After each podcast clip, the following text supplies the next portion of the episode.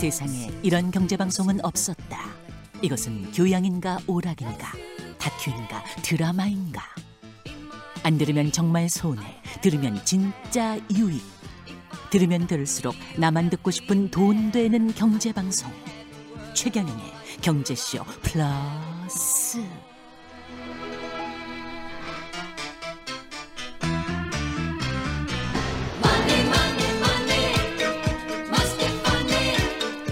안녕하십니까. 진실탐사 엔터테이너 최경영입니다. 최경영의 경제쇼 플러스. 주말에는 2기 따따블로 되는 최경영의 경제쇼 플러스 시작하겠습니다. 예, 2분 나오셨습니다. 드디어 경제쇼 플러스에 개인 투자자들의 등대 라고 불러도 요새는 아무런 뭐 과언이 아닐 것 어, 같습니다. 그래요? 그 정도 분입니다. 예. 이베스트 투자증권의 염승환 부장님 함께 하셨습니다. 네 안녕하세요. 안녕하십니까. 네 예. 여긴 또 처음에 나 처음 나와서 그런지 좀 어색하네요. 옆에서 오윤혜 씨가 네. 지금 제 옆에 또 경제쇼 플러스의 복동이 오윤혜 씨가 앉아 계십니다. 네. 네. 예. 반갑습니다, 여러분. 오윤입니다. 오윤혜 씨가 염승환 부장께 네. 이분이 그렇게 유명하세요 이러면서 스튜디오 방송 전에 그렇게 저 처음 물어보세요. 뵀거든요. 예. 근데 이렇게 이렇게 서글서글한 예. 이런 유한 약간 캐릭터도 있으신데 전혀 유튜브를 못 보셨어요? 염승환 부장의? 제가 항상 얘기하지만 저는 네. 타요라 뽀로로 이외 유튜브를 아, 보기가 참 힘든 환경입니다. 아, 네네. 아이들이 네. 무조건 그것만 보자고 하니까. 네, 예. 저에겐 그런 여유가 없어서 아, 오늘 너무 기대됩니다. 예. 네. 오늘 이야기는 네. 염승환 부장이 책을 내셨는데 책 그러니까요. 제목이 주린이가 알고 싶은 최다 질문 top, top 77. 네. 77. 예. 네. 일 77개의 질문을 다 답해 주셨다는 거잖아요. 그렇죠. 네, 그죠. 그렇죠. 네. 주린이는 오윤혜 씨가 주린이 주식하는 어린이 이런 건가? 그렇죠. 주식 예, 맞아요. 시작한 네. 어린이 이런 예. 거. 거의 주린이 아닙니까? 전 주린이도 아직 못될것 같아요. 아예 아예 네. 시작도 안 하시네. 네네. 아니 시작은 했죠. 아 했는데 지난번에 계좌 만들러 아 계좌는 만들었고 네. 예. SK 하이닉스 사서 팔았거든요. 사서 팔았어요. 네, 어. 샀다가 팔았어요. 아니 주리 그때 왜 계좌를 만들러 갔다가 실패를 했다고 그러지 않았어요? 아 그거는 이제 예. 저희 아들 거 사러 갔다가 예. 만들러 갔다가 이제 실패했고 아, 제 거는 그냥 만들어 주던데요 음. 온라인에서. 아, 네, 전 성인이니까 거기까지는 할 수 있군요. 아, 예. 매수 매도도 했다고요. 매수 만- 매도도 네. 하고. 네네. 그럼 뭐다몇 하셨네요. 번 했네. 매수 매도 하면 다 끝난 거죠. 20만 원 정도 수익 보고 팔았어요. 어. 아 그래요. 네, 좀 대단하죠? 네. 훌륭하십니다. 네. 예, 축하드리고요. 네. 일단은 그 50분의 속성 과외라고 볼 수 있는데, 근데 이 오늘- 77개를 예, 다알 수는 없지. 그러니까 이거 다 알아야지 주식하는 겁니까? 더 많아요, 사실은. 이것도? 그나마 압축을 한 거예요. 그렇죠. 훨씬 많은데 책에다 이제 다 넣어야 되니까. 그럼 지금 주식하는 사람들 이거보다 더 많이 알고 하고 있다는 거예요? 모르죠. 우와. 알겠어? 책 쓴 사람은 알겠지만. 그러니까 예? 아, 기자님도 다는 모르시는 거죠? 모른다고 뭐 해주세요. 대부분 알, 네. 알지 아, 않겠어요? 네. 아좀 예. 겸손해지시라고요. 아니 책을 보지는 않았지만, 예, 책을 아. 보지는 않았지만 네. 주린이는 아니니까 저는. 아 네네네. 예, 주린이 그러니까요. 아니니까. 속성 예. 과외 오늘 꼭 부탁드립니다. 네. 뭐부터 정리를 해주실 겁니까? 그니까요. 예, 하나씩. 일- 일단은 이제 예. 그뭐 저는 사실 이제 이 개인 투자분들한테 이제 처음 시작하신 분들한테 저희 제 책의 이제 첫 단락도 뭐냐면 네. 음. 그 시가총액을 항상 말씀을 드려요. 예전에 아, 이제 그 최경 기자님하고도 이제 생방송 할 때도 그 얘기 몇 번 하긴 했는데 그렇죠. 개인 투자분들이 가장 그 많이 보는 게 현재 가격만 봐요. 아 그죠. 너무 그죠? 비싸잖아요. 예, 맞아요. 너무 싸지 않아요? 맞아, 주가를 맞아. 보고. 예, 그쵸? 주가만 보고. 응. 그거 정말 바보 같은 일이에요. 아 그래요? 예. 아, 네. 그러니까 SK 하이닉스 사셨다 저 그러셨잖아요. 8만 5천 원에 샀었거든요. 어, 잘 사셨네. 예. 예. 근데 이제 8만 5천 원이면 지금 뭐 예를 들면 LG 생활건강 같은 기업이 이제 국내 대표 화장품 회사잖아요. 네. 그 회사는 주가 얼마인 줄 아세요? 아니요. 150만 원. 한 주예요? 한 주에. 오 비싸네요. 그러면 이제 네. 딱 보면 어 LG 생활건강이 훨씬 비싸잖아요. 저, 네. 더 좋은 기업 같고. 네. 근데 전혀 그렇지 않고 어, 그냥 그거는 가격일 뿐이에요. 네. 거기다가 그 어떤 회사 같은 회사가 주식을 발행을 해요. 네. 주식이란 걸 발행을 하면 주식 수가 됩니다. 그게 주식 주식 수? 수, 예, 네. 전체 주식니까 기업마다 다 달라요. 주식 수가 네. 어떤 기업은 100만 주를 발행한 기업도 있고 어. 어떤 기업은 뭐 1억 주도 있고 근데 그 지금 현재 가격에다가 그 주식 수를 곱하면 네. 우리가 말하는 그 시가총액이라고 있어요. 그게 기업의 크기예요, 크기. 아. 이 현재 회사의 크기. 그러니까 예, 를 들면 삼성전자가 지금 주가가 8만 원대거든요. 네. 8만 한 7천 원 될 텐데 시가총액이 얼마냐면은 500조가 넘어요. 500조요? 국내 1등이에요. 근데 LG생활건강은 그거에 훨씬 못 미쳐요. 제가 기억으로 LG생활건 한 20조 정도 되는 걸로 아는데 음. 훨씬 못 미치죠. 가격은 훨씬 비싼데 네. 주식 수가 그만큼 적은 거죠. 그래서 우리가 볼 때 항상 그 시가총액을 먼저 보셔야 돼요. 시가총액 때. 뭐라고요? 오윤혜 씨. 시가총액은 예. 그 회사 전체의 예. 주식 수 주식 수라고? 주식 수에다 가격을 곱한 가격을 현재, 곱한 거. 예.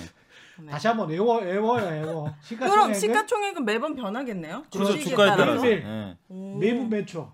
오. 왜냐하면 주식 수는 잘 안 변해요. 그 주식수 발행은 누가 정하는 거예요? 회사에서 회사에서 자체적으로 처음에 그렇죠. 정하는 거예요. 아. 근데 이제 중간에 뭐 좀 어려운 용어지만 증자라고 뭐 이렇게 더 발행도 해요 한 번씩은. 음. 근데 이제 그런 경우를 제외하고는 대부분 주식 수는 그냥 거의 그대로예요. 변하지 않는다고 보시면 되고, 네.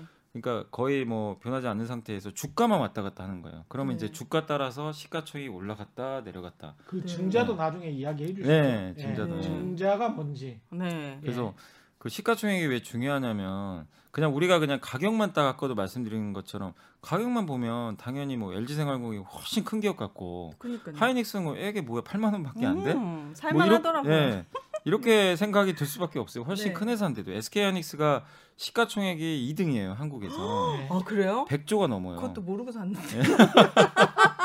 우와. 그러니까 그 기업의 시가총액을 보면 이게 몇백 조인지 몇십 조인지 딱 나오잖아요. 어디에 나와요? 시가총액. 그 시가총액은 네이버에 검색을 해보셔도 다 나오고 아. 여러분이 매매하시는 그 이게 그 매매 MTS라 그러죠. 네. 이런 데다 나와요. 오. 기본적으로 다 알 수가 있습니다. 그렇구나. 근데 네이버 같은데 시가총액을 딱 치시잖아요. 뭐라고 뜨냐면 1등부터 이렇게 순서대로 시가총액 순위대로 기업들이 딱 떠요. 음. 1등 뭐 삼성전자, 2등 음, 하이닉스, 우와. 뭐 요새 3등 3등이 제가 3등까지는 아 LG화학, LG화학이 아. 70조가 넘었어요. 그러니까 이런 순으로 계속 딱딱딱 나오는데 그걸 보면 아 이 기업들이 우리나라에서 지금 순위가 이렇구나. 네. 그걸 알 수가 있어요. 네. 그래서 시가총액 꼭 보셔야 되고 그 다음에 외국 기업하고 비교를 많이 해요. 테슬라란 기업이 지금 시가총액이 700조, 800조 왔다 갔다 하거든요. 우와. 전기차 만드는 회사인데. 사건. 예. 근데 현대차가 얼마인 줄 아세요? 시가총액이요? 예. 전혀 모르겠네요. 현대차가 훨씬 차는 많이 만들어요. 네 맞아요. 근데 50조밖에 안 왜 이렇게 차이가 많이 나요? 이거 주식 때문에 그러는 거예요? 아니요, 아니요. 아닌가? 그 기업에 대한 이제 시장 시장 이제 매매하시는 분들이 네. 테슬라의 가치를 더 좋게 보는 거죠. 아... 왜냐하면 테슬라는 아시겠지만 전기차를 네. 세계에서 제일 많이 만들잖아요. 네. 근데 현대차는 이제 만들기 시작하고. 근데 앞으로 뭐 아시겠지만 누가 생각해봐도 이제 전기차로 다 바뀌는 거 알잖아요. 네. 누구든지. 그럼 그 시장에 먼저 깃발 꽂은 사람한테 음... 먼저 더 가치를 부여해 주는 거죠. 네. 너는 100만 원. 근데 현대차는 좀 늦었어요. 약간 아. 그 테슬라보다. 그러니까 현대차는 20만 원만 딱 주자. 약간 아. 이런 개념이에요. 그래서 네. 시가총액 보면 그 기업의 가치를 알 수 있고 세계에서 제일 큰 회사가 애플인데 네. 애플은 2천조가 넘습니다. 2천조요? 우와. 우리 한국의 1년 GDP보다 거의 비슷할 거예요. GDP. 미국에 저런 회사들이 한 다섯 개 정도가 있잖아요. 그래요? 예, 2천조에서 한 천조 왔다 갔다 하는 회사들이 어. 그게 이제 이제 빵이라는 기업들이죠. 빵이요? 빵. 빵. 빵. 예. 네, 빵. 여기 약자입니다. 뭐, 예. 뭐 페이스북, 아마존, 알파, 뭐 알파벳 뭐 이런 기업들, 넷플릭스, 넷플릭스. 아. 네, 예, 이런 것들을 구글. 좀 예. 그 시가총액은 그 회사의 가치를 보여주니까 꼭 음. 봐라. 예. 크기, 건강한지 예. 안 예, 건강한지 아니, 그러니까 확인해라. 크기라고 보시면 돼요. 크기. 이 시가총액 커지는지 안 커지. 근데 왜냐하면 가격만 보면 이 기업이 이 기업보다 큰지 안 큰지를 알 수가 없어요. 어, 근데 예. 그네. 그러네. 그래서 반드시 음, 시가총액을? 시가총액 을 좀 보시고 왜냐하면 100만 원짜리 기업도 있고 음. 뭐 심지어 천 원짜리 기업이 있어요. 근데 천 원짜리 기업 중에도 네. 시가총액 큰 기업도 있을 수가 있거든요. 근데 우리가 그냥 천 원짜리니까 야 너는 뭐냐 왜 이렇게 작냐 막 이럴 수가 있거든요. 음. 근데 결국 가격만 보면 안 되고 항상 시가총액을 보시고 시가총액을 보면 또 기업 간의 비교가 가능을 해요. 그러니까 뭐냐면 이거는 이제 제가 최대한 그냥 간단히 설명드리면 2차 전지가 이제 우리 전기차에 배터리가 들어가잖아요. 당연히 그건 아실 거예요. 근데 배터리 만드는 세계 1등 업체가 중국의 CATL이라는 회사가 있어요. 오. 중국 회사 중에 네. 2등이 어디냐면 우리 한국에 아까 말씀한 LG화학이에요. 세계 2등이. 오. 그러면 근, 근데 두 회사가 격차가 거의 없어요, 사실. 비슷해요, 둘 다. 네. 근데 그 하는 이제 뭐 증, 양이나 이런 건 비슷한데 시가총액은 얼마냐면요. LG화학이 아까 말씀드린 70조인데 네. CATL이 얼마냐면 네. 150조 원이에요. 왜 그래요? 그러니까 이- 왜냐하면 이제 여러 이유가 있겠죠. 아, 중국에 중국이니까. 또 호강 효과가 있고 중국에 사니까. 음. 중국의 내수 시장이 워낙 크잖아요. 예. 아. 근데 이제 우리가 상식적으로 생각을 해봐도 아무리 그래도 비슷한 크기인데 네. 그러니까 만드는 양은 비슷한데 왜 LG화학이 한국에 있다는 이유만으로 음. 절반밖에 안 되냐 이거죠. 네. 근데 가- 주가를 보면 그걸 이해를 못 하는데 시가총액 보면 딱 이해가 되잖아요. 네. 너무나 싸 보이지 그러면 LG화학이. 네. 그럼 어떠실 것 같으세요? LG화학 사야죠. 예. 그렇게 되는 거예요. 아. 그래서 그런 비교가 가능한 거예요. 그렇죠. 음. 그래서 시가총액 보는 게 비슷한 레벨에 있는 기업인데 어 쟤는 저렇게 덩치가 큰데 음. 얘는 뭐가 못났다고 이러지 근데 문제가 없으면 이제 얘를 사는 거죠 어. 그럼 이게 어떻게 되냐면 나중에 갭이 메꿔져요 어. 점점. 그 문제가 있는지 없는지를 개인이 알 수도 있. 그, 저, 그거는? 좀 이제 주린이 영역에서는 좀 어렵긴 한데? 어. 근데 요즘에 최경의 경제쇼도 그렇고 네. 유튜브 채널에서 정말 좋은 많은 그 이 증권사에서 재직하시는 애널리스트 분들이 네. 연구하시는 분들이거든요 음. 그분들이 나와서 다 알려주세요 친절하게 옛날, 그런 거 통해서도 옛날에 알수 있어요. 애널리스트 절대 믿지 말라고 주변에서 그러시면 안 됩니다? 이제는 아니에요 아니 애널리스트는 왜 절대 믿지 마나? 아, 뭐 찍으면 다 떨어진다는 거예요, 사람들이. 아. 주식 방송 같은 거 듣고 사면 안 된다고 막 그랬거든요. 예, 예. 근데 지금 시대가 이제 바뀌었네요. 네. 아 그럼요 애널리스트 분들은 그 네. 분석만 하시는 분이에요 직업이 아, 아. 그래서 믿고 하셔도 좋습니다 아니 그리고 이런 것도 좀 저, 아셔야 될 것 같아요. 지금 애널리스트 이야기 나와서 애널리스트들 보고서를 보면 네. 되게 그 주린이 하시는 분들은 아 바이래 매수래 음. 어, 목표 가격이 네. 얼마래 네. 지금은 얼마니까 뭐 30%더 오를 수 있대 네. 이것만 기억을 하시거든요. 그쵸. 나도 그것만 기억하고 샀는데. 이게 아 말씀 망했네. 잘해주셨는데 정말 꼼꼼히 읽어봐야 돼요. 네. 제발 그러지 마세요. 아, 그래요? 그거가 애널리스트 분들이 왜 그렇게 거기까지 이르게 된 논리와 전제, 가정들이 있거든. 네. 그게 현실과 얼마나 같은지, 다른지, 변하는지 그거를 확인해야 됩니다. 아니 그 사람들은 그것만 보고 그것만 연구하시는 분들인데 그분 말이 맞겠지. 그 결론은 이거니까 이렇게 해야지. 그건 9월 15일에 썼잖아. 네. 예를 들어서. 네. 근데 지금은 예를 들어서 6월 15일이잖아요. 네. 예, 오래 됐잖아요. 그러면 그 과정 속에서 변화들이. 변화들이 아 음. 이런 요인들이 있었구나. 아. 이렇게 유가가 변하니까 이렇게 가격이 달라지는구나. 음. 이걸 통해서 공부를 할 수가 있어요. 네. 게다가 가정이나 전제가 뭐 증권사다. 그러면 거래대금이 몇 조이면 증권사의 영업이익이 얼마다. 뭐 이런 가정과 네. 전제들이 있거든. 음. 어. 근데 매일 거래 대금은 우리가 증권사 앱을 통해서 확인을 할 수 있단 말이에요. 네. 그래서 애널리스트들보다 훨씬 더 더 빨리 이게 과평가돼 있는지 과대평가돼 있는지 음. 과소평가돼 있는지를 알 수가 있지. 그리고 그 목표 주가 얘기하셨잖아요 예. 잘해주신 게 개- 처음 하시는 분들은 목표 주가를 그냥 거의 신앙처럼 봐요 제, 제 저요. 예. 아 여기까지 무조건 간다고 생각하세요 근데 계속 떨어지는 예. 거예요. 그거를 이게 이게 이게 가장 예, 예, 그, 맞- 그 이야기 꼭 좀 예, 많이 좀 왜냐면 해주세요. 예. 그 애널리스트 분들은 네. 이제 그 어떤 기업을 딱 이제 처음 분석을 하잖아요 네. 탐방을 갔다 와요 보통 어. 어떤 A란 기업을 딱 갔어요 네. 뭐 예를 들면 우유를 만드는 회사를 딱 갔다고 쳐봐요 갔는데 일단 마음에는 들어요 네. 갔다 와서 이제 애널리스트도 보고 올 거 아니에요. 그러면 마음에 안 드는 기업은 일단 보고서 잘 안 씁니다. 음. 굳이 쓸 이유도 없고. 거기다 회사 관계자한테 물어도 봐요. 예, 예. 음. 애널리스트들이 예, 왜- 이것저것. 우- 우유 만드는 기업에서 갔는데 어, 음. 뭔가 좀 괜찮아 보여요. 일단 처음 갔는데 그러면 근데 100% 확신이 안들 안들 수가 있거든요. 아직은 네. 예, 정보 같은 게 많이 공유가 안 돼서 그러면 다음에 또 한번 탐방을 가기로 하고 갔다 와서 보고서를 써요. 그럼 그런 경우에는 목표가를 제시를 안 하고 기업의 전반적인 내용만 써요. 그리고 저기 거기다 이제 자기의 의견만 조금 넣어놔요. 그거를 뭐라 그러냐면 not rated라 그래가지고 음. 영어로 NR이라 그래요. NR. NR이 뭐냐면 목표 네. 주가 없는. 어. 그럼 보고서인데 목표 주가 없어요. 근데 일단은 썼다는 것 자체만으로도 이 기업에 내가 관심은 갖는다. 음. 요걸 나타내는 거고. 네. 근데 이제 그 기업을 한 번도 탐방을 갔다 왔어요. 또 여러 번. 근데 너무 좋아 보이는 거예요. 이 회사가 우유를 만드는데 어 보니까 유기농 우유 판매가 너무 잘 되는 거예요. 음. 그래서 이익이 늘어나는 게 보였어요. 네. 그러면 어 이 회사 이제 본격적으로 내가 한번 다뤄봐야 되겠다. 네. 시장에 알려야 되겠다. 그럼 어떻게 하냐면은 이제 NR을 빼고 목표 주가를 딱 넣어요. 네. 자기가 이제 계산을 해요.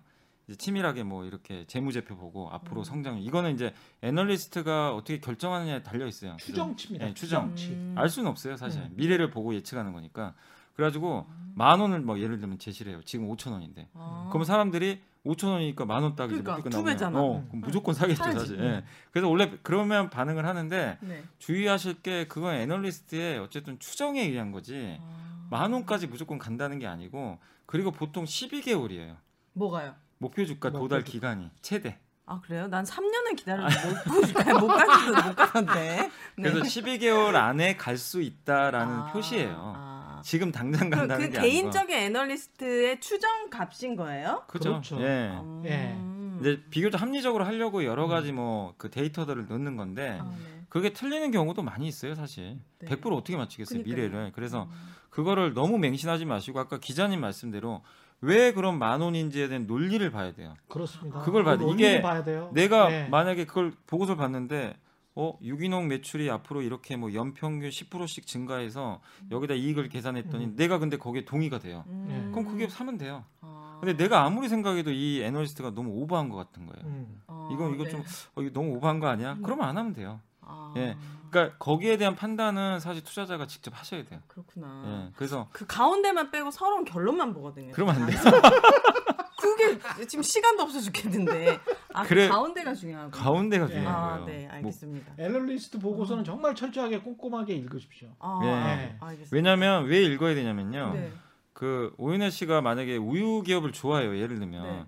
근데 탐방 갈 수 있는 시간이 있으세요? 없죠. 직장인도 못 가요. 음. 그 탐방을 가도 알 수가 있나요? 없죠. 질문이나 제대로 할 수가. 드려도 안 보내주고. 근데 애널리스트 보니 그걸 다 해준단 말이에요. 아. 그래서 물론 좀 어려운 용어를 쓰긴 하지만 그 보고서에 다 녹아요. 거기에 다 녹아요. 근데 그거를 음. 만약에 모르면 그 증권사 전화하셔도 돼요. 그렇죠. 전화해서 물어보면 네. 돼 애널리스트한테 어. 아왜 이렇게 계산을 했냐 나 이게 우와. 너무 궁금하다 어, 그럼 근데 통- 통화해줘요? 중고사 애널, 애널리스트들이 그거 좋아해요. 아 진짜요? 자기 보고서를 읽고 네. 일반 고객이 직접 전화를 해서 네. 상당히 자세하게 물어주잖아요. 네. 네. 그러면은 그 기자가 아주 좋은 기사를 쓴 다음에 그 독자나 시청자가 전화 와서 네. 이거는 왜 이렇게 기사를 쓴 거예요? 음, 이렇게 물어보는 맞아요, 것처럼 네. 뿌듯한 거예요. 음. 그분도 어. 자기가 일한 보람이 있잖아. 네. 오. 예. 맞아요 맞아요 오, 알겠습니다. 이제 네. 꼼꼼히 읽어봐야겠네요. 그렇죠. 그래서 네. 증권사가 사실 그러니까 이 보고서가 어떻게 보면 개인 투자분들이 정보를 취득할 수 있는 거의 어떻게 보면 가장 좋은 창구예요. 어. 보물 창구 같은 거예요. 거기서 내가 보물인지 아니면 뭐 일부 뭐, 뭐 잡초 같은 기업도 있겠지만 그걸 잘 골라내는 건 이제 경험을 쌓, 쌓으면 되는 거지만 음. 그거를 보고서를 반드시 볼 줄은 알아야 돼요. 진짜 어. 성공적인 투자자가 되기. 그럼요. 예. 그래서 굉장히 중요한 겁니다. 그건. 아, 예. 알겠습니다. 음. 네. 그럼 오늘 뭐 용어부터 설명해 주시나요? 아니 지금 시가총액이나 없거든. 50분 아, 안에 다 속성을 속- 받아야 되기 이게 지금 때문에. 각종 용어가 너무 많은데 네. 예, 경기 꼭 아- 경기 방어주, 성장주, 가치주 네. 뭐 아. 이런 것들이 있습니다. 아 이거 이, 이거 이 거는 뭡니까? 알아야 이거는? 되는 거예요. 예. 이거 꼭? 그러니까 이게 예. 기- 경기 방어주나 이런 건 뭐냐면 예. 그각 기업마다 성격이 다 달라요. 그러니까 예를 들면 통신회사 한번 생각해 보세요. 뭐 네. SK텔레콤, KT 음. 뭐 쓰시죠 통신사. 네. 근데 그 회사들 한번 참 곰곰이 생각해 보세요. 이 회사 돈은 많이 벌죠. 음, 엄청 벌 많이 벌죠. 네. 근데 올해 만약에 1조를 벌었어요. 내년에 얼마 벌 것 같으세요? 통신사들이. 1조 5천 그래요? 더 많이 벌 것 같아요. 어휴, 아니? 50%나. 통신사가요? 예. 근데 왜 이 말씀을 드리냐면 통신사는 돈을 많이 버는데 네. 매년 버는 게 비슷해요. 음. 왜냐하면 아. 여러분의 통신 요금이 갑자기 뭐 세 배 뛰고 그러진 아, 그 않잖아요. 맞네요. 네. 그리고 우리 한국의 인구는 정체돼 있어요. 그렇죠. 음. 그럼 통신 인구가 더 늘 게 없어요. 음. 그렇네요. 그리고 5G라는 게 나와서 약간 단가 올라갔잖아요. 음. 5G도 이제 나와서 좀 더 대중화 되겠지만 어쨌든 이미 고착화가 돼 있어요. 음. 그래서 실적이 좋아지는 게 뭐냐면 그 인구가 늘어서 실적이 좋아지는 게 제일 좋은데 불가능하니까 네. 서로 땅 따먹기 하는 거예요.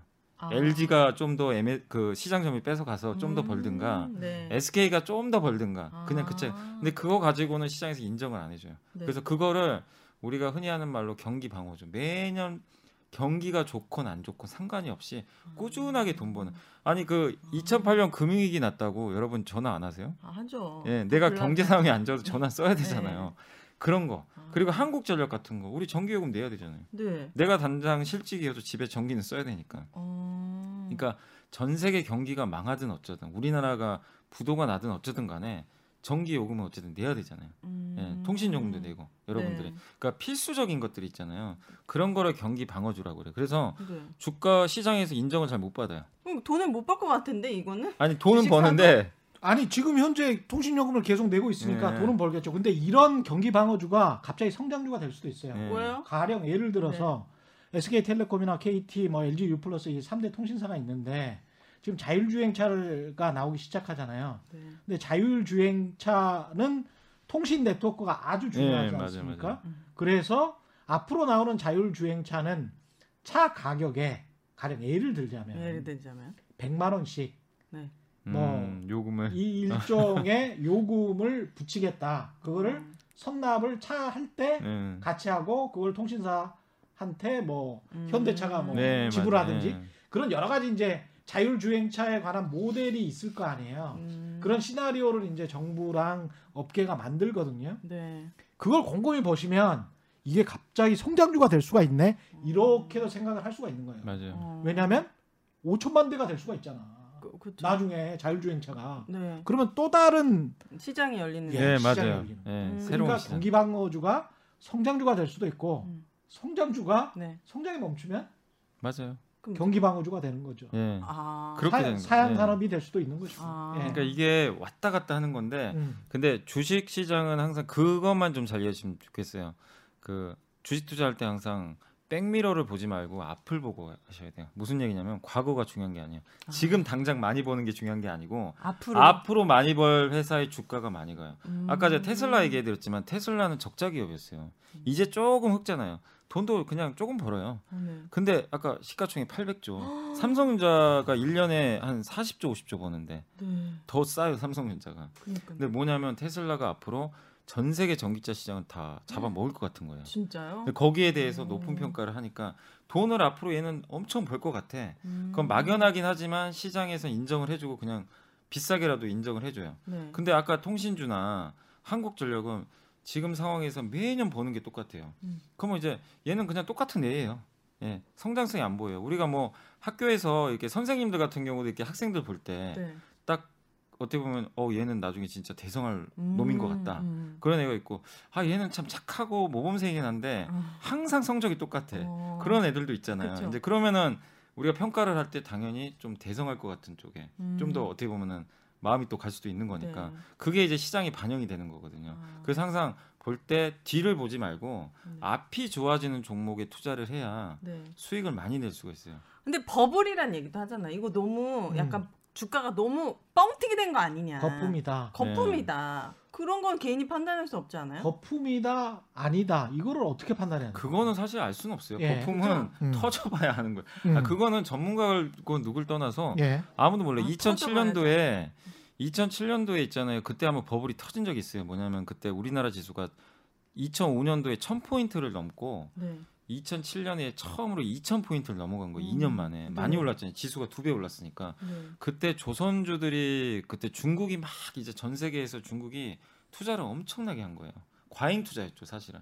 그러다 보니까 이제 배가 많이 필요한 거예요. 네. 이게 중국 경제가 좋아지니까 막 운송도 해야 되고. 아. 그러니까 선박에 대한 투자가 많이 선박 그러면은 선박하면 한국이잖아요. 네. 그 세계 1등 조선이니까. 네. 그래서 막 발주가 나와 가지고 현대중공업 같은 회사들한테 막 수주가 어마어마하게 쏠린 거예요. 네. 그래가지고 주가가 거의 한 10배가 갔어요. 그냥 미친 듯이 올라갔어요. 정말. 네. 테슬라 저리 가라 할 정도로 오. 그땐 조선주가 정말 이거였습니다. 음. 네. 근데 그 후로 어떻게 됐냐? 어떻게 주가가 이제 거의 반에 반에 반에 반토막이 나버렸죠. 버블이 터. 근데 아. 그때 버블이 터졌을 때는 몰랐어요. 아무도. 음. 뭘, 뭘 몰라? 아, 그러니까 버- 이게 버블인지를 아. 그때 당시에. 지나고 난 다음에. 왜냐하면 지금 올라가는 기업들도 마찬가지인데. 중국이 그렇게 따 예. 갑자기 따라올 줄은 몰랐거든요. 예. 그때. 맞아요. 예. 아. 그리고 그때 이제 미국의 서브프라임이라고 음. 미국에서의 부동산 시장이 망가져버린 사건이 네네네. 발생해요. 그러니까 전 세계가 경제가 충격에 빠지니까 중국도 당연히 경제 성장을 못한 거예요. 음. 그럼 그동안 과잉 투자했던 게 이제 어떻게 보면 수요는 없는데 투자한 게 너무 많은 거예요. 네. 공급 과잉이라 그러죠. 네. 그러니까 이제 배가 배 가격도 막 폭락을 하고. 근데 그게 고점일 때는 누구도 몰라요. 어.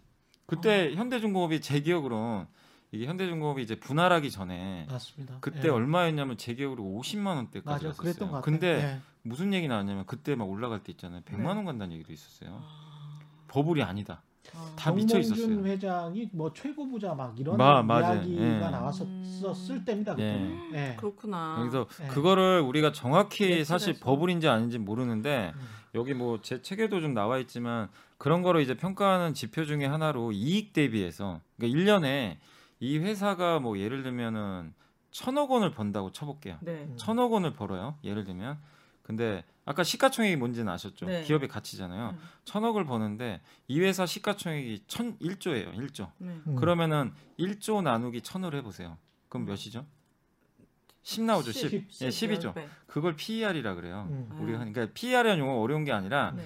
이익 대비해서 이 회사 시가총액 몇 배냐? 아. 10배죠, 10배. 오. 천억짜리 회사가 네. 그 PER이 10배면 1조잖아요. 1조 네. 시가총액. 그러니까 1조인 회사가 천억을 벌면 10배짜리예요. 네. 그러면 보통은 10배면 비싸다고는 안 해요. 그럼 보통 예, 네. 보통 합리적이라고 해요. 음. 우리나라 전체 평균 PER이 15배거든요, 지금. 오. 지금 현재. 그나마 네. 이것도 올라온 거 항상 우리 한국이 얼- 얼마였냐면 8배, 9배밖에 안 됐어요. 그랬어요. 예. 아. 열왜배 그런지 되기도 아세요? 힘들었어요. 예. 예. 왜 그러냐면 항상 전쟁 날 것 같아 가지고 음. 아. 할인을 막 준 거예요. 아. 이, 이 나라에 투자하면 위험해. 음. 돈 언제 뺄지 모르. 그러니까 전쟁 나면 어떡해. 음. 근데 이제 요즘에 이제 그런 것들이 좀 완화되고 시장 좋아지니까 15배까지 올라왔는데 네. 그때 예전에 아마 그 현대중공업이나 이런 회사들이 PER이 막 몇십 배 갔었을 거예요. 음. 근데 그게 우리가 뭐 30배, 40배, 50배 지금 테슬라가 100배가 넘어요. 네. 그 PER로 따지면 100배가 네. 넘고 엄- 너무 비싸죠. 네. LG화학이 50배가 넘고 아. 이게 그리고 삼성전자는 상대적으로 또 싸요. 15배. 그럼 어떻게 판단하는 거예요? 그러니까 그런 거에 대한 판단들이 되게 어려울 수 있어요. 왜냐면은. 2차 그러니까 좀 더 나가면 전기차 시장은 너무나 성장하잖아요. 음. 끝도 없이 성장할 것 같죠 네. 앞으로. 그러면은 PER을 되게 높게 줘요. 아 얘네는 30배 줘도 돼. 50배? 아 그냥 줄게. 테슬라가 100배인데 왜 50배 못 줘? 아. 바이오도 마찬가지예요. 신약 개발하면 대박 나니까 아. 그냥 아너 100배 줄게. 이런 게 통용돼요. 근데 아까 SK텔레콤이나. 한국전력은 성장을 거의 안 하는 기업들이잖아요. 네. 예를 들면 음. 그러니까 통신 산업이라는 게 좀 그런 거니까 아니 성장을 못 하는 이게 정체된 산업은 절대로 10배 이상 안 줍니다. 음. 어떤 기업은 5배, 4배. 건설 회사가 최근에 올랐지만 불과 10월 달에 한 건설 회사 PER이 몇 배인 줄 아세요? 아니요. 2배. 에? 2배 거래됐어요. 그럼 어떻게 해요? 사도 되는 거예요? 그건 너무나 낮은 거죠. 그러니까 아, 그거를 낮은 거네, 진짜. 그 비유를 하자면 2년 동안 벌어들이는 영업 이익을 통해서 영업 이익만 있으면 음. 그 회사 전체를 다 살 수 있다는 거예요. 통째로 예. 100% 지분을 살 수 있다는 예. 거예요. 어. 그 엄청나게 싼 회사죠. 그네. 안 네. 살것 같은데.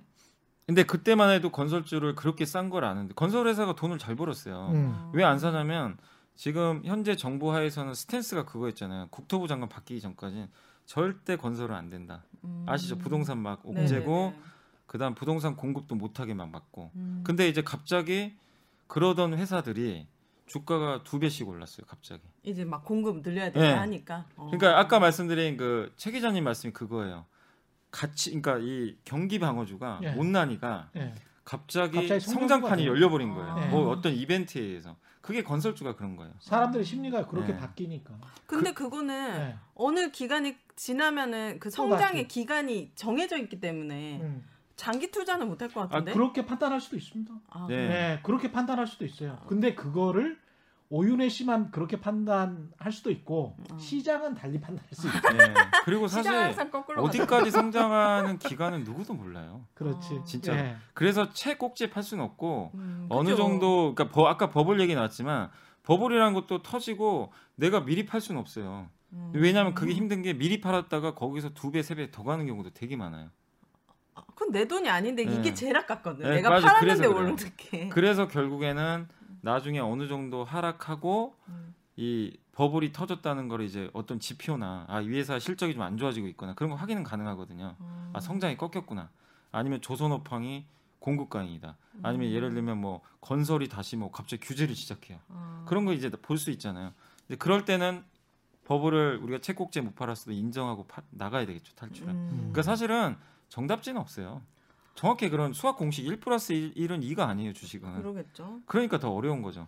근데 이런 것들을 경험을 통해서 음. 자주 접하시다 보면은 이제 그 생기죠. 그런 노하우들이. 어. 예, 그러니까 자주 경험하시는 게 사실 좋아요. 이런 거. 이거 질문해야 계속 되나? 공부하다 보면 재밌어요. 네. 성장주, 가치주. 그럼 가치주는 성장주랑 어떻게 다른 거예요? 가치주는 한마디로 싼 거죠. 가치, 가치가 아. 있다. 가격이 싸다는 거고요. 아. 성장주는 비싸요 일단. 음. 그래서 아까 말씀드린 전기차라든가 카카오 같은 회사가 PER이 50배가 넘어요. 음. 근데 왜 50배겠어요? 매년 성장하잖아요. 카카오의 경쟁사가 없잖아요. 그렇네. 없어요. 텔레그램.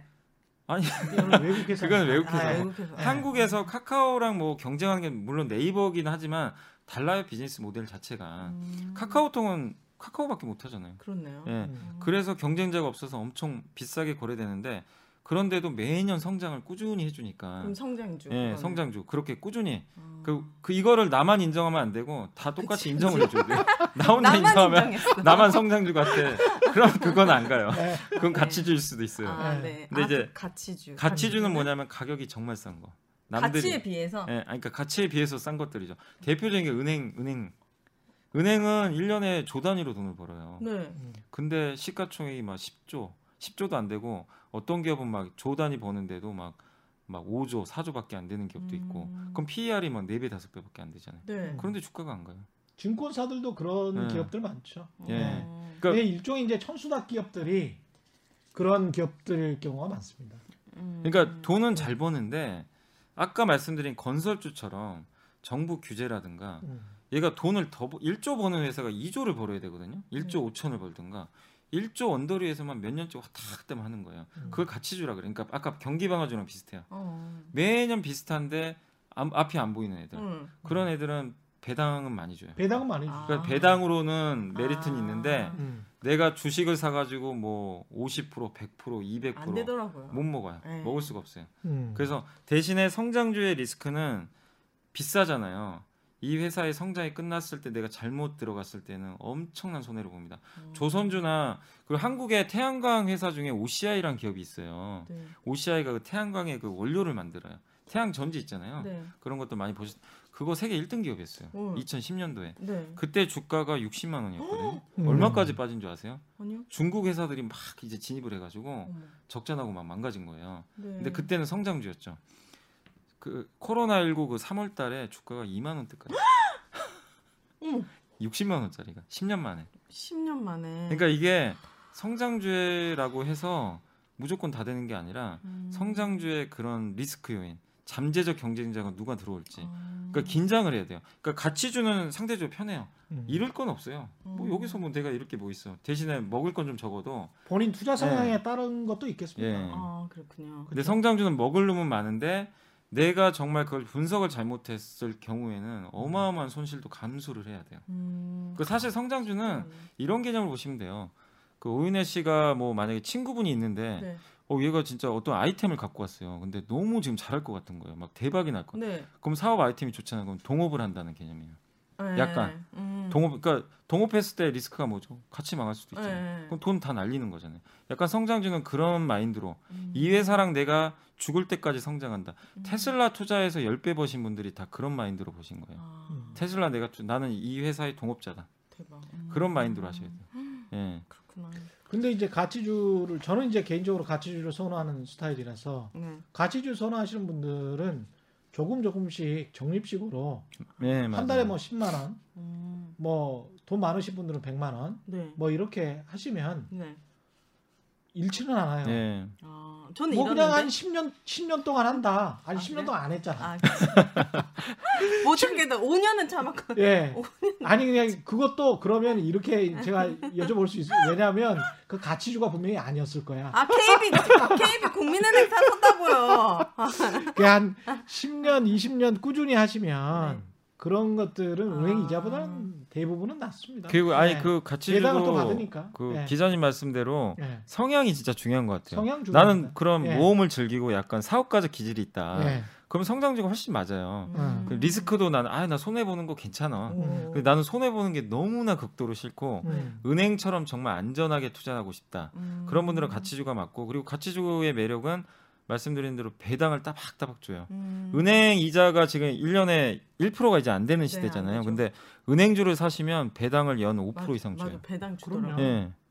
그러다가 갑자기 뭐 이럴 수도 있거든요. 그 5년 하- 투자하셨으면 25%를 받은 거야. 맞아요. 어, 실제적으로는 예, 대단한 그리고. 예. 은행주가 갑자기 성장주가 될 수도 있어요 어느 날. 음. 어느 이날 모르는 거예요. 왜냐하면 그렇죠. 갑자기 그 금리가 그러니까 은행주는 금리가 올라갈 때 돈을 그렇죠. 많이 벌어요. 아. 왜냐하면 예금 금리하고 대출 금리의 차이로 먹 이거 뭐 네. 마진을 먹거든요. 근데 금리가 올라갈 때 대출 금리가 훨씬 빨리 올라가요. 아, 그럼 이만큼 맞아요, 벌어져요. 맞아요, 맞아요. 음. 근데 만약에 경기가 좋아지죠. 화랑이 오잖아요. 은행에 그 이 시중 금리가 막 올라가요. 음. 그럼 음. 대출 금리가 오르면서 그리고 한국은행이 기준 금리도 올려버려요. 음. 그럼 은행주가 갑자기 성장주가 돼버린 거예요. 음. 그럴 수도 있어요. 근데 아직은 아니더라도 네. 네. 몇년 후에 그럴 수도 있어요. 음. 예. 네, 팔았습니다 이미. 네.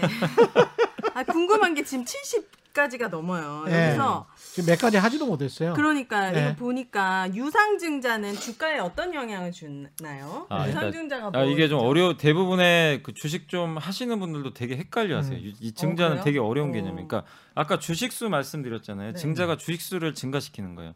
근데 주식 수를 증가를 시키는 대신에 그 회사가 갑자기 뭐 사업을 해야 돼요. 어떤 네. 뭐 반도체 A라는 반도체 기업이 공장을 하나 딱 지어야 돼요. 근데 회사에 돈이 없어요. 아, 그러면 방법은 세 가지입니다. 빌려. 일단 은행 가서 빌리든가 네. 아니면 근데 은행에서 빌리면 단점이 뭐죠? 이자네. 이자. 예, 이자. 어, 네. 부채잖아요. 음. 그래서 이자를 내야 되는 좀 약간의 부담감이 하나 있고 두 번째가 채권을 발행해요. 음. 채권도 사실은 부채죠. 근데 그거는 장기적으로 이제 채권을 발행해서 매년 뭐 이자 이자는 그렇게 많이는 안 나갈 거예요. 매년 이제 금리가 낮으니까. 근데 어쨌든 채권을 발행하는 게 하나 있고 세 번째가 이제 증자를 해요. 증자 는 뭐냐면은 그 직접 주주들한테 돈을 조달하는 거예요. 시장에서. 어. 주식을 그러니까 만약에 어떤 그 주주 그러니까 주주분들이 되게 많은데 이 A란 기업의 주주들한테 이제 그걸 요청을 하는 거죠. 자, 우리가 이만큼의 돈이 필요하니까 네. 내가 여러분들한테 주주분들한테 지금 주, 뭐 예를 들면 100주를 갖고 있는 주주가 있어요. 아. 그러면 300 그 30주를 저희가 드릴게요. 어. 대신에 저희한테 돈을 주세요. 아. 주주가 대신 돈을 주는 거예요. 개인한테도 연락이 온다고요? 주주, 주주를 많이 갖고 주주한테. 있으면? 예, 예. 네. 우와. 음. 그러면 3 30 그러면 좋게 가지고 있어도 연락 예, 와요. 예, 와요. 그래요? 아. 그래서 그러면은 회사 입장은 좋은 게 네. 어쨌든 부채가 아니잖아요. 그러네요. 안 갚아도 돼요. 어, 그냥 그러니까. 주식만 주면 돼요. 음. 주식만 해주면 돼요. 근데 단점 뭐냐? 네. 우리 경제학 교과서에도 나와 있지만 공급이 늘면 가격은 떨어지죠. 아. 주식 수가 증가하면 주가는 떨어져요. 그에 비례해서. 네. 그러니까 만약에 100주를 갖고 있는데 30주를 준다고 생각하면 30%가 느는 거죠. 네. 주는 거잖아요. 그럼 주가가 30% 빠져버려요. 그럼 뭐 받은 사람 그래서? 유상증자라면 주가가 음. 급락을 해요. 아. 근데 이제 장기적으로 보통은. 그 네. 경영진의 판단이 맞아서 네. 가령 사업 아이템을 20년 전에 아, 우리는 전기차 배터리가 잘 될 것 같아. 예, 음. 맞아요. 라고 해서 근데 그쪽에 투자를 하려고 하는데 공장도 지어야 되고 신기술도 어떻게 개발을 해야 되는데 네. 돈이 없다. 주주들아 음. 돈을 좀 빌려줘. 예, 맞아요. 당신들의 증자금으로 우리는 음. 이렇게 이렇게 사업을 할 거야. 그러면 그 사업 계획서를 보고 동의하는 주주들은 아. 증자를 해줄 거 아니에요. 네. 동의하지 않으면 팔고 나오면 돼. 나오대요, 음. 맞아요. 예, 음. 팔고 나오면 되는 거야. 음. 그래서 나는 아예 나는 동의하지 않아. 이렇게 하면 팔고 나오는 거지. 네. 그러니까 계획서를 보고 유상증자를 하겠다. 유상증자 계획서를 보는 거지. 음. 그리고 이제 들어갔어. 근데 그게 딱 맞아 떨어졌어. 네. 어마어마하게 돈을 많이 벌고 아. 주식 수는 나는 늘어가 있네. 맞아요. 늘어 있네. 이런 경우도 많이 있어요? 그런 경우도 아. 있죠. 그리고 네. 유상자라면 네. 그 할인된 가격이 줘요.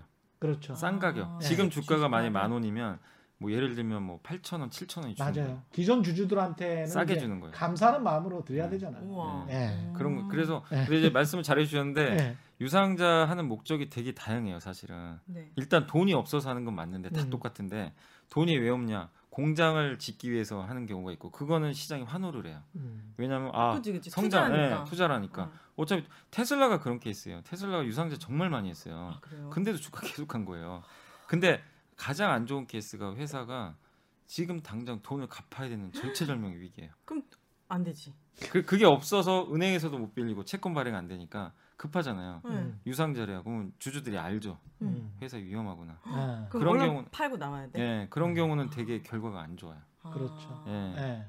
그래서 그 유상자도 여러 그 가지가 내용에 있네요. 따라 다 달라요. 그렇습니다. 예. 예. 음. 그러니까 예, 무조건 회사를 나쁜 건잘 아니에요. 봐야 됩니다. 예. 네. 잘못하면 유상증자했다가 주식이 쓰레기가 될 수가 있는 그 거예요. 유상증자도 있고 주식도 같이 무상증자도 있는 거예요? 무상증자 뭐냐면 말 음. 그대로 똑같아요. 주식을 똑같이 나눠줘요. 왜? 근데 돈을 안 내고 공짜로 나눠줘요. 왜 나눠주는 거야? 그러니까 뭐냐면 어떤 기업이 그 그러니까 최근에 유상자 했던 기업 중에 아니, 무상자 했던 기업 중에 이지바이오라는 회사가 있어요. 이지바이오. 사료 회사.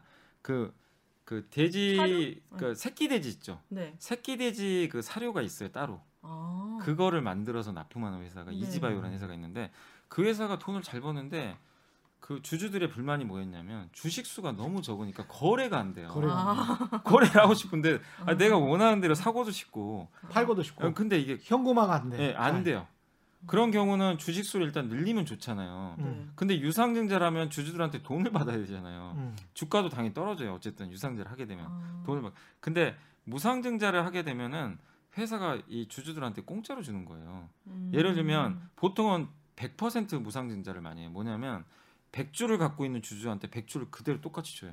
그럼 난 200주가 되는 거예요. 그 그렇네요. 그렇지. 근데 근데 권리락이라고 음. 그 가격을 다운시키는 그런 그 이벤트 발생일이 하- 하루 있어요. 무상자 같은 거. 그러면 그 날에 주가가 반토막이 나요. 음. 그럼 결론은 똑같죠. 아. 결론 똑같잖아요. 그러네요. 나는 주식 수가 두 배인데 아. 음. 근데 왜 그럼에도 불구하고 결국 주가가 그 후에 급등을 하냐면 아까 말씀드린 대로 주식 수가 일단 두 배로 늘잖아요. 네. 그럼 거래가 활성화돼요. 음. 그래서 사람들이 진입하기가 좋아지고 네. 두 번째가 뭐냐면은 일단 그 무상증자를 일단 하게 되면 이 회사가 우량하다는 거를 인정을 하게 돼요. 아. 뭐냐면 무상자는 아무나 못 해요. 그동안 번 돈 있죠. 네. 번 돈의 일부를 가지고 주식을 발행하는 거예요. 그러니까 회사가 아. 돈을 발해서 돈을 유상증자. 돈을 받잖아요. 네네네. 근데 이거는 회사가 있는 가지고 있는 돈을 가지고 하는 거예요. 음. 그걸 가지고 주식을 발행해서 음. 돈 없는 기업은 애초에 할 수. 없고 그리고 아까 말씀드린 대로 무상자를 100% 하면 주가 반토막 난다 그랬죠. 그럼 만 원짜리 회사가 원래 가치는 아무 변화가 없어요. 5천 원이 딱 되니까 빨리 사야지. 어떻게 느껴져요? 되게 싸 보이죠. 네. 음. 되게 싸 보이니까 착시 효과도 생겨요. 음. 어, 왜 이렇게 싸졌지? 그래서 막 이게 사고. 매수가 붙고 그래서 유상 무상증자는 대부분 만약. 공시가 나오면 주가가 엄청나게 올라갑니다. 음. 그런 괜찮은. 시그널이에요. 예. 그렇네요. 예. 시간이 별로 없어서 선물 그러니까. 옵션 만길도 굉장히 중요한? 개념인데 아, 이거는 진짜. 근데 주린이 분들이 하기엔 조금 어렵긴 해요. 그러니까 이거 음. 선물 시간이 할일 없어. 시간이 없어서 네. 그 그러면- 공매도 공매도.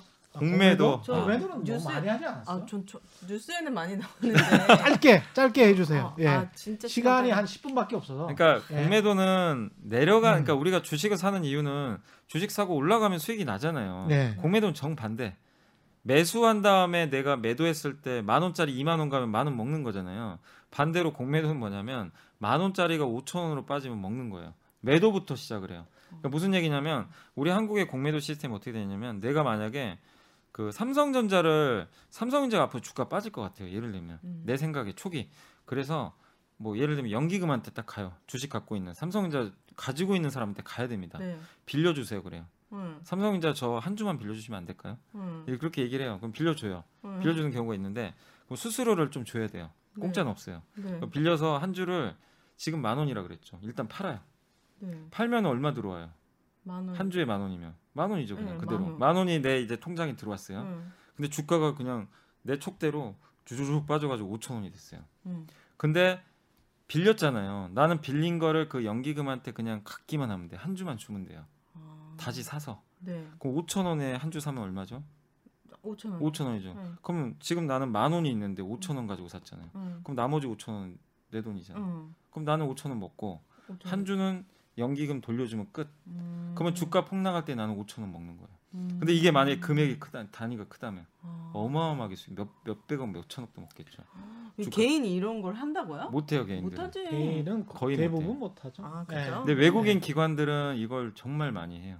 사실 아. 그래서 개인 투자자들이 싫어해요. 왜냐하면 음. 내려가야 수익이 나는 거잖아요. 그렇네. 주가가 폭락을 해요. 음. 반대로. 그러니까 개인 투자자들은 대부분 올라가야 수익이 나는데. 당연하죠. 그래서 그 조사한 결과가 있는데 코로나 사태 이전까지 공매도가 허용이 됐었어요. 전체 공매도의 1.2%만 개인이고 맞아요. 나머지 다 1%만 개인이에요. 음. 외국인 기관이에요. 그러니까 아. 한마디로 그쪽 놀이터였던 거죠. 그럼 음. 지금은 이제 그걸 못 할. 지금 금지시켜놨어요. 어, 지금 잘- 금지시켰는데 이제 3월 15일부터 재개하느냐 안 하느냐 그거 가지고 지금 논쟁을 하는 거예요. 아, 그래서 네. 이제 재개한다고 하니까 좀 부담돼가지고 음. 좀. 또 뭐또 참- 있나요? 허를 아, 찌르는 아. 질문들. 아니 뭐 이게 저 기본적인 것들을 워낙 많이 고- 네. 촘촘하게 잘 써, 그러니까요. 써 놓으셔서. 제가 두 가지만 시간이 네. 없어서 네. 기술적 분석이 유용한지하고 아 예. 그다음에 이제 주식의 속성 가운데 이제 뉴스 호재 읽는 법 왜 호재가 나오면 주가 네. 뭐 떨어지는 경우도 있고 그렇지 음. 않습니까? 예. 이거를 좀 설명을 해주셔야 될 것 같아요. 일단 기술적 분석이 차트 보는 게 예. 아. 얼마나 유용한지. 그러니까 저도 예전에는 저는 정, 정말 저도 한때 차트쟁이였어요, 진짜. 아. 차트를 막 신봉하고. 예. 결국에 안 맞더라고요. 아, 맞아. 왜냐면 시장이 바뀌어요. 뭐 양봉 이런 거 말하는 거. 예. 그러니까 어. 뭐 예. 여러 가지 기법들이 있어요. 되게 음, 많아요. 전 여기 엄청 많아요. 예. 기본적인만 노는 거예요. 저도 근데 책 엄청 네. 많이 봤어요 이거. 네. 예. 그럼 소용 없다는 거예요 결국에는. 아예 소용 없다는 건 아닌데. 네.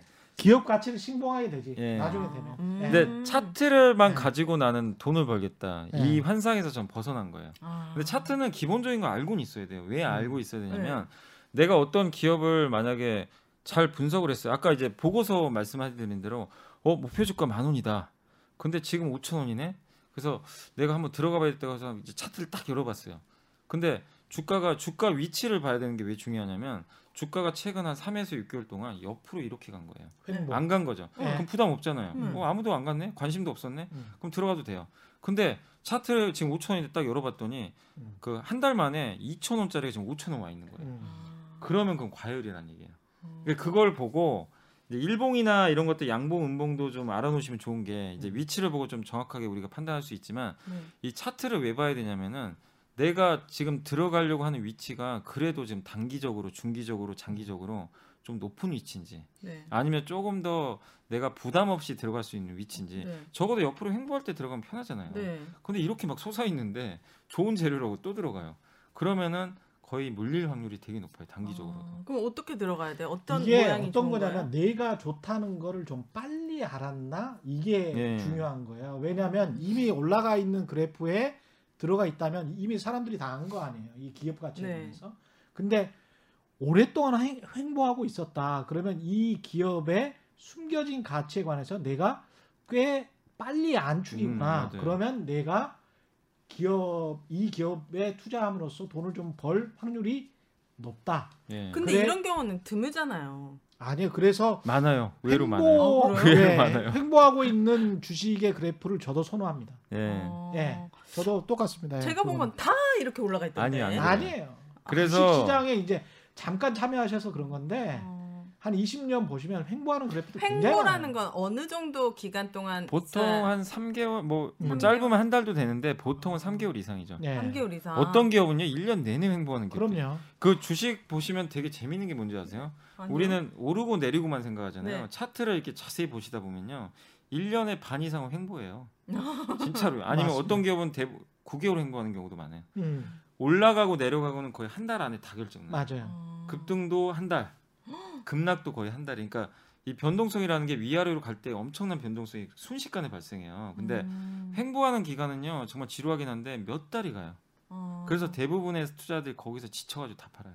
그러면 그 만약에 횡보하는 게 제일 좋다. 그럼 음. 그 다음으로는 어떤 모양일 때 사면 또 좋아요? 근데 이게 너무 많아가지고 아, 초기 그래요? 급등 패턴도 있고 너무 많아요. 근데 아, 맞아요, 네. 맞아요. 너무 많네. 너무 많아서 이거를 설명하려면 네. 야, 한 시간이 넘어. 아. 근데 이제 저도. 그런 걸 예. 책에 안 담았는데 예. 저는 이제 기초적인 거 몇 개만 담았는데 음. 네. 그, 그 옛날에 그런 책이 되게 많았어요. 뭐 급등 음. 초기요. 그럼요. 근데 저 다 해봤거든요. 네. 안 네. 맞아요. 그런 거 너무 맹신 안 하시는 뭐게 좋아요. 캔들 분석 뭐 별거 다안 있어요. 맞아요. 예. 그냥 다 읽어봤는데요. 하지 마세요. 그냥 예. 아그 차트가 이런 거구나라는 아, 거는 알고는 정도만. 계시면 좋은데 예. 절대 또 맹신하면 안 됩니다. 진짜. 그냥 아. 기업 가치를 많이 보십시오. 예. 기업의 예, 가치. 기업 가치를 보시고 평생 가실 기업이랑 음. 투자를 하는 게 그게 가장 네, 바람직한 맞습니다. 투자입니다. 네네. 알겠습니다. 주식의 속성에 관해서 네. 7장에서 써놓으셨던데 속성이요? 이게 음. 굉장히 좀 중요한 파트일 것 같습니다. 좀 주가 네. 그러니까 여기 이제 제일 처음 나온 게 호재가 나왔는데 이게 개인 투자하면 제일 어려워하세요. 예. 음. 이해를 못 하시더라고요. 호재 음. 나오면 당연히 올라간다고 생각하잖아요. 네. 호재 나오는 날 급락을 해요. 왜 그러죠? 그러니까 그게 왜냐하면 주가가 미리 주가는 제가 아까도 말씀 미리 반영됐구나. 미리 선반영을 하는 속성이 있어요. 아. 보통 3에서 6개월 정도 먼저 반영해요. 그래서 제가 이 책에 놓은 대표적인 기업이 대우조선해양이라고 조선회사예요. 네. 그때 무슨 일이 있었냐면 조- 대우조선해양이 현대중공업 매각설이 돌았어요. 음. M&A 한다. 그러니까 우리 한 세계 1등 조선회사가 현대중공업이고 그 다음에 2, 3등 정도 하는 회사가 삼성 대우인데 대우가 이제 산업은행 소속이었어요. 그래서 채권단 지배 받고 있으니까 채권단 입장에서는 빨리 팔아야 되잖아요. 국가 거니까 네. 민간 기업에 그래서 현대중공업이 이제 인수를 하려고 했었나 봐요. 근데 이제 그런 루머들이 돈 거예요. 근데 음. 그때는 몰랐어요 아무도 진짜 인수할까? 근데 아. 주가가 막 올라가는 거예요. 다른 회사 주가는 안 가는데 네. 대우조선해양 주가 쭉 계속 올라가고 있었어요. 네. 그러더니 갑자기 어느 날 아침에 주가가 아침에 아침에. 시초가부터 네. 이렇게 뻥 뛰었다 그러면 10% 이상 갑자기 올라서 시작을 한 거예요. 우와. 그래서 이제 그날 아침에 근데 딱 봤더니 현대중공업이 인수한다는 기사가 딱 뜬 거예요. 아. 이제 확정이 된 거죠. 공식적으로. 네. 어떻게 된 줄 아세요? 아니, 그 후로 주가가 계속 떨어졌어요. 끝도 없이. 끝도 없이. 그리고 아직도 그 가격을 회복을 못 해요. 그게 벌써 2년 전인데 음. 그 가격을 아직도 못 갔어요. 그럼 어떻게 해? 그러니까 주가는 항상. 네, 이거를 꼭 이해해. 주세요. 음. 그러니까 아까처럼 아까 횡보하는 거 있잖아요. 차트를 봐야 되는 이유 중에 하나가 음. 호재가 나왔는데 횡보하고 있어요. 그런 건 반영이 안 된 거예요. 음. 아하. 옆으로 갔던 거는. 근데 네. 아까 대우조선처럼 이렇게 막 올라가고 있는데 그 뉴스가 나오면 마지막으로. 뜨고 그냥 무너져 버려요. 그래서 이게 되게 이거를 이해를 좀 하셔야 돼요. 음. 이런 경우 되게 많이 당하세요 개인들이. 그쵸 당연히 어, 당하지 어 이거 진짜 호재다 이제 두 배 간다. 그날 사버려. 너만 알려줄게 이런 거 이제 믿을 수 없잖아요 이런 예. 소스들 예. 그래서 아. 이 주식의 속성 중에 진짜 이게 제일 중요합니다. 이 음. 부분은 여러분들이 꼭 이해를 하셔야 그 내동매매를 안 할 수가 있어요. 그러면은 그런 소문 같은 걸 듣고 그냥 사도 된 그러니까 그런 소문들이 예, 사- 사도 돼요. 아. 소문이 조금씩 나올 때 주가 위치를 그래서 보셔야 되는 게 음. 그렇게 많이 안 올랐는데 좀 부담 없으면 그런 루머들이 나올 때는 좀 사셔도 되는데 음. 확정이 됐을 때는 정말 판단을 잘 하셔야 돼요. 아, 확정이 됐을 때. 팔아야 되는구나 예. 음. 대부분은 그런 그래서 신약 개발하는 회사들이요. 신약 개발 성공하거나 아니면 어떤 나- 다른 회사에 수출을 할 때가 있어 요 계약을 맺고 네. 그날이 거의 꼭지예요. 아 주가가 항상 먼저 올라가서 그래서 개인 투자분들이 많이 손해를 보시죠. 오히려 좋은 뉴스에. 그럼 뭐 평생 요즘 같은? 경우에 이제 가격이 많이 올라가 있기 때문에 실적이 좋다는 공시가 나오면 네. 요즘 같은 경우는 맞아요. 그날이 꼭지일 수가 있습니다. 맞아요. 왜냐하면 실적이 충분히 반영이 돼 있기 때문에 아. 지난해 2020년 실적이 충분히 반영이 돼 있어요. 지금 음, 가격에. 네. 근데 분명히 분명히 호재성 실적 뭐 어, 2020년 이렇게 100% 영업이익 상승 이렇게 나올 거란 말이에요. 네. 근데 주가가 내려가면 아 이 가격이 그 가격이구나 이미 아. 끝난 가격이구나 네. 이걸 판단하셔야 돼요.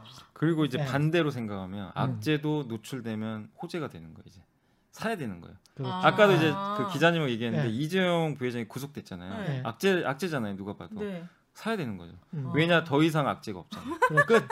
아 리스크를 이제 네, 털었다. 없어버린 거예요. 그리고 기업 실적과 관련되지 않은 정치적인 문제들, 음. 이런 사법적인 문제들, 그다음에 뭐 국제 경제적인 문제들 있잖아요. 국제 정치적인 문제들. 음. 음. 이런 것들이 근데 기업 실적과는 관련 없어. 네 맞아요. 삼성전자 이익과는 음. 관련 없어.